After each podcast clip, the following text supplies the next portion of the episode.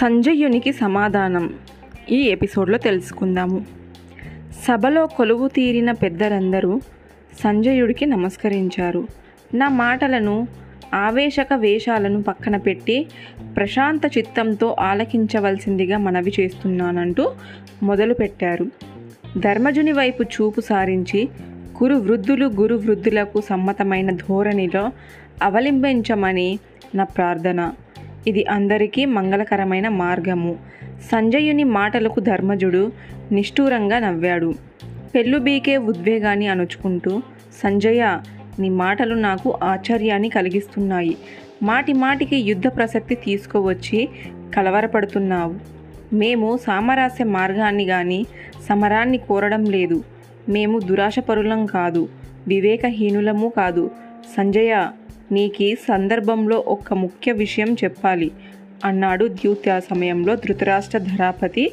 వక్రమార్గం అవలంబించిన కుమారుని చూసి చూడనట్టు సహించారు ఇప్పుడు మాకు నీతి బోధలు చేస్తున్నారు. ఇద్దరిని రెండు కళ్ళుగా భావించినప్పుడే సంధి పోసాగుతుంది.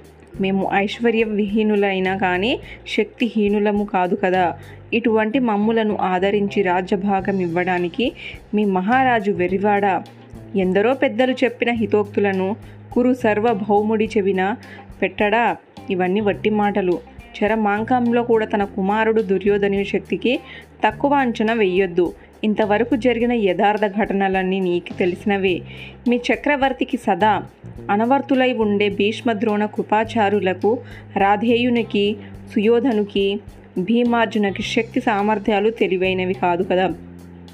సవ్యసాచి శౌర్య పరక్రమాలు స్వయంగా చవి చూశాడు కదా. యుద్ధమే అనివార్యమైతే ప్రభ కౌరవముఖ చీల్చి చెండాడమే మానదు. సంజయ మొదట మమ్మల్ని ప్రశంసించి తదుపరి కౌరవులనెవరో జయించగలరని హెచ్చరించ ప్రయత్నించావు. కౌరవ దూతవి కాబట్టి ఆ పాటి పక్షపాత వైఖరి శ్లాఘనీయమేమే. అయితే నా మాటలు కూడా విను. గాంధీవ ధనుష్టాకార ధ్వని జగద్భయంకరమైన ప్రతిధ్వనించిన వేళ భీమసేనుణ్ణి బలిష్ట బాహు కదా. దండంతో చిచ్చర పిడుగులను వర్షింపజేసినప్పుడు మొదటపు ఏనుగుల వలె నకుల సహదేవులు శాత్రవ సేనలో వీర విహారం సాగిస్తున్నప్పుడు కృష్ణదేవుని సారథ్యంలో సాగే రణరంగంలో కౌరవులు ఒక్కరైనా బ్రతికి బయటగలరా? అయినా నీ వంటి సాత్వికులు సంధి వచనాలతో రావడం మాకు సంతోషంగానే ఉంది. యుద్ధకాంక్ష మాకు లేనే లేదు. ఈ శుష్క ప్రియుల కంటే ఆ ధృతరాష్ట్ర మహిపతి మామూలునే పిలిచింది. న్యాయంగా మాకు సంక్రమించవలసిందిగా. అర్ధరాజ్యం మాకు ఇప్పిస్తే బాగుంటుంది కదా. పెద్దలే ధర్మాన్ని వీడి చరించినప్పుడు ఇక యుద్ధం తప్ప మాకు శరణ్యమేమున్నది? ధర్మజుని హెచ్చరికను ఆలకించి సంజయుడు నిర్వ నిర్వెత్తపోయాడు మౌనం వహించాడు. మౌనం వీడి మహారాజా తప్పిదాన్ని జరిగిన ఓర్పు వహించి సహించగల ధీర గంభీరమూర్తివి. నీకు ఆ ధర్ములతో కయ్యమెందుకు? నీలాంటి సద్గుణమూర్తికి నెత్తుటి కూటి కంటే భిక్షణమైన మేలే కదా. మిమ్మల్ని సుయోధనుని పెట్టిన కష్టాల వల్ల మీరు ప్రజల చేత జేజేలు అందుకున్నారు. వారు అప్రతిష్ట పాలైనారు హాహాహలాలు పోలిన మహాగ్రహాలు దిగమింగిన ఆ పరమే పరమశివుణ్ణి నువ్వు క్షమశాలివి. ఇప్పుడు ఆప్తులను యుద్ధ రంగాన సంహరించి అపకీర్తి పొందటము దేనికి? అన్నాడు సంజయుడు. ఆ మాటలు విని ధర్మజుడు అలవోకగా నవ్వాడు. సంజయ నీవన్నది నిజమే. కొన్నిసార్లు ధర్మ మార్గం కూడా అధర్మంగా తోస్తుంది. కౌరవులది అన్యాయం అంటూనే నన్ను యుద్ధానికి దిగవద్దని చెబుతున్నావు. ఉదాసీనంగా ఉండి వారి ఆగడాలు భరిస్తూ మేము కీర్తి భుజిస్తూ ఉండగలంటావు. అహింస మంచిదే కానీ దానికి హద్దులు నిర్దేశించావు పెద్దలు. పైగా సంగ్రామము సుక్షత్రియ ధర్మము మనకి వివేదమేలా మంచి చెడులను నిర్ధారించి ఆదేశించగల వాసుదేవుడున్నాడు మాకు కృష్ణుడు మాట వేదము అన్నాడు ధర్మరాజు. వెంటనే కృష్ణుడు అందుకొని సంజయ పాండవులకెళ్ళెప్పుడు శుభమే చేకూరాలని అభిలాషిస్తున్నాను. మీ మహారాజు పుత్ర పౌత్ర సిరి సంపదలతో తూలతూగుతున్నాడే ఈ దశలో ఆయన ఎక్కడ కష్టాలు పడుతున్నాడని అనుక్షణము ఆందోళన పడుతున్నావు. ఆ మహిపతి నీలాంటి మృదు స్వభావిని పంపడం నాకు నచ్చింది. నువ్వు మృదు మధుర ధోరణిలో మాట్లాడుతున్నావు. పాండవగ్రరాజు వైఖరి చూశాక సంధి పొసగే అవకాశమే కనిపించడం లేదు. జరిగిన దానిని విస్మరించి ఉభయులు కలిసిమెలిసి ఉండాలని ఉవ్విళ్ళూరుతున్నారు. న్యాయసమ్మతంగా వీరికి చ ఇవ్వవలసిన రాజ్య భాగాన్ని గురించి ప్రస్తావించినప్పుడు వీరు మాత్రము చేయగలిగింది ఏముంది యుద్ధం తప్ప క్షాత్రధర్మం వీడి పాండవులు దీనులై తమ రాజ్యభాగాన్ని యాచించరాదు కదా. సన్మార్గంలో వెళ్తున్న దారిని దురాక్రమంలో దిగినప్పుడు తిరుగుబాటు తప్పదు కదా. సంజయ నీ ఉపదేశము ధార్తా రాష్ట్రాలకు చక్కగా సరిపోతుంది. నాడు నిండు సభలో పాంచాలికి జరిగిన పరాభవము మరవకముందే ఈ భూమిపై జరిగినదా? అనగానే సంజయుడు ఒక్కసారిగా తుల్లిపడ్డాడు. సంజయుడు అనుకువతో దోసిల్లు మోగ్గి గోపాలదేవ జరిగిపోయిన దానిపై మాటిమాటికి మదనపడి దానిని ప్రస్తావించిన వ్యవహారము చక్కబడుతుందా అన్నాడు. కృష్ణుని కునకొసలు పేరుపెక్కాయి సంజయ ఆ దారుణ పరాభవ వేళ భీష్మకృప ద్రోణాచారులు మొదలైన పెద్దలంతా కురు మహింపతి మనసులో అభిప్రాయాన్ని ఆకలించుకోలేక నోరెత్తక చలించక బొమ్మల వలె కూర్చున్నారు. కురురాజు అంతటి ఘోరం జరుగుతున్నా ఇదేమని కొడుకులని మందరించలేకపోయాడు. అదేనా పెద్దరికము? దురంగారంతో కొవ్విన దుశ్శాసనుడు ద్రౌపదీదేవి కొప్పు పట్టి నిండు సభలోకి ఇడ్చి వచ్చినప్పుడు ఆమె గోలు గొల్లు గొల్లున నిస్సహాయురాలై ఆక్రోశించినప్పుడు ఆ మామగారెట్లా సహించగలిగారో? ఇప్పుడు పాండవులు యోగక్షేమాలు తెలుసుకొని రమ్మని నిన్ను ఇక్కడికి ఎట్లా పంపగలిగారో? నాటి సభలో రాధేయుని సభ్య ప్రేలాపనలో నీవు కూడా మర్చిపోయావా? నీ మగాలందరూ ద్యూత్తంలో పరాజితులైనారు. నవ్విపడు దిక్కులేని దానవు. ఇకనైనా నిన్ను ప్రాణపదంగా చూసుకునే పురుషుణ్ణి ఎంచుకో వారజాక్షి అని కలకలక నవ్వి అపహసరించారు ఆ నీచాత్ముడు అట్టి పలుకులు పాండవులు హృదయాలలో గుచ్చుకొని నీటికి వేధిస్తున్నవి.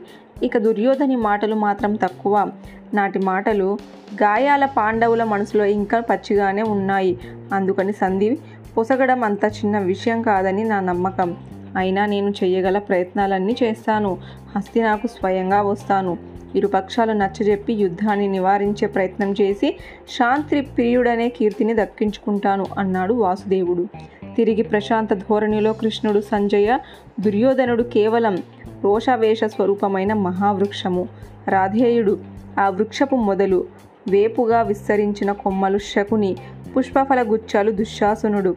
ఆ దుర్యోధన వృక్షానికి మూలశక్తి ధృతరాష్ట్రుడు. ఇక ఇటువైపు ధర్మనందుడు ధర్మతరువు. అర్జునుడు దాన్ని కాండము. భీమసేనుడు ఆకాశాన్ని చుంబించిన మహాశాఖ. నకుల సహదేవులు ఫలపుష్పాలు. నేను ధర్మపరులైన మహాసూరులు చతుర్వేదాలు. ఇంకొక సంగతి. నూరుగురు పుత్రుల ధృతరాష్ట్రులు. ఒక మహా అరణ్యము. పాండవు పాండవులు ఐదుగురు. మృగేంద్రాలు సింహం లేని వనంలో వృక్షాలు మానజాలరు జనం నిర్భయంగా నరికివేస్తారు అందుకే వీరు వారు కలిసిమెలిసి ఉండటము శ్రేయస్కరము. చెట్లు లేని చోట సింహాలు ఉండటము కష్టమే. సంధి కుదిరితే సంతోషమే. యుద్ధము అనివార్యమైతే అందుకు సిద్ధమే. కనుక ఇక్కడ జరిగినవన్నీ మీ రాజుకు వివరించు. త్వరలో హస్సినాకు నేను వస్తానని చెప్పు. కురురాజు తుది నిర్ణయము భవిష్య కార్యక్రమము ఆధారపడి ఉంటుంది అని ముగించాడు. సంజయుడు కృష్ణుని నమస్కరించి ధర్మరాజు వైపు తిరిగి సాక్షాత్తు వాసుదేవునికి హస్తినాకు రానప్పుడు ఇక కావాల్సింది ఏముంది నా రాక సఫలమైంది అని భావిస్తున్నాను. నా మాటలలో అనుచిత అనుచాదులు లేవు కదా అన్నాడు. యుధిష్ఠురుడు చిరునవ్వుతో సంజయ ఇక్కడి వారందరి వ్యవహారాలు చక్కగా ఎరకపరిచావు. అనుచితాలేమీ లేవు. యథార్థ స్థితిలో వివరించడంలో నువ్వు నిక్కచ్చి వైఖరివి ప్రదర్శించావు. నీ సంభాషణలో పొల్లు మాటలు లేవు. కటువు కటువు పలుకులు లేవు. ఇటువంటి వ్యవహారాలలో నీవు విదురుడు మాత్రమే దక్షులు. హస్తినాలో బ్రహ్మోన్నతములందరికీ నా నమస్కారాలు అందజేయాల్సింది. ఆచార్య దేవులకు అంజలులు నమస్కరించాల్సింది. ఆ జనకులు ధృతరాష్ట్ర మహీపతికి నా సాష్టాంగ నమస్కారం నివేదించవలసింది కోరుకుంటున్నాం అందరినీ. క్షేమ సమాచారాలు అడిగినట్లు తెలపాల్సింది. పూజ్యులైన పురు పురుషులందరికీ వందనాలు అందించాల్సింది. హస్తినాలోని ప్రముఖులకు పెద్దలకు పేరు పేరున మా గౌరవాలు తెలపాల్సింది. అక్కడ దాసదాసి జనాలకు మా జ్ఞాపకాలు అందించు. సంజయ మా పితామహుడు భీష్మాచార్యుని కలిసి నాడు శంతను వంశం నిలిపినట్లు నేడు పౌత్రులను సన్మ మార్గంలో నడిపించమని నా పక్షాన ప్రార్థించు. దుర్యోధనికి బాసటగా యోధనా యోధులు ఉండి కావచ్చు. కానీ మా దగ్గర అనన్య సామాన్య ధర్మశక్తి ఉంది. ఆ పైన వాసుదేవుని కటాక్షము ఉంది. అందువల్ల కథన రంగంలో మామూలుగా చేయించడం అసాధ్యమని అహంకారి దుర్యోధనికి నా మాటగా వివరించు. నేను వయసులో పెద్దవాడిని కనుక చెబుతున్నాను. నా మాటని నా సోదరులు గౌరవిస్తారు. అందుకే చెబుతున్నాను నెత్తురు కూడు నీకెందుకని నీవు కూడా అన్నావు కదా. మాకు ధర్మంగా రావాల్సిన సగభాగం కూడా మేము ఆశించడం లేదు. అందరి హితం కోరి ఒక మాట చెబుతున్నాను. మా ఐదుగురు ఐదు వేలు ఇమ్మని చెంప కుశస్థలము వృక్షస్థలము వాసంతి వారణావతము ఇదిగాక వారికి ఇష్టం వచ్చిన మరొక ప్రాంతం ఇచ్చిన చాలు. మేము సంతృప్తి పడతాము. విషదపరుచు. దీనితో వైషమ్యాలు తొలగిపోతాయి. ఎందరో ధరాధిపతులు నిశ్చితంగా ఉంటారు. ఇవన్నీ వారికి వివరించు అన్నాడు. అందుకు వినమ్రంగా సంజయుడు కైమోడ్చాడు. రాయభారిగా వచ్చిన సంజయుడు అమూల్య ఆభరణాలతో విలువైన పట్టు వస్త్రాలతో సత్కరించారు. బహుమానాలతో సగౌరంగా సగౌరవంగా వీడుకోలు పలికారు. సంజయుని రథము హస్తినా వైపుకు కదిలింది. తర్వాయి భాగం నెక్స్ట్ ఎపిసోడ్లో తెలుసుకుందాము.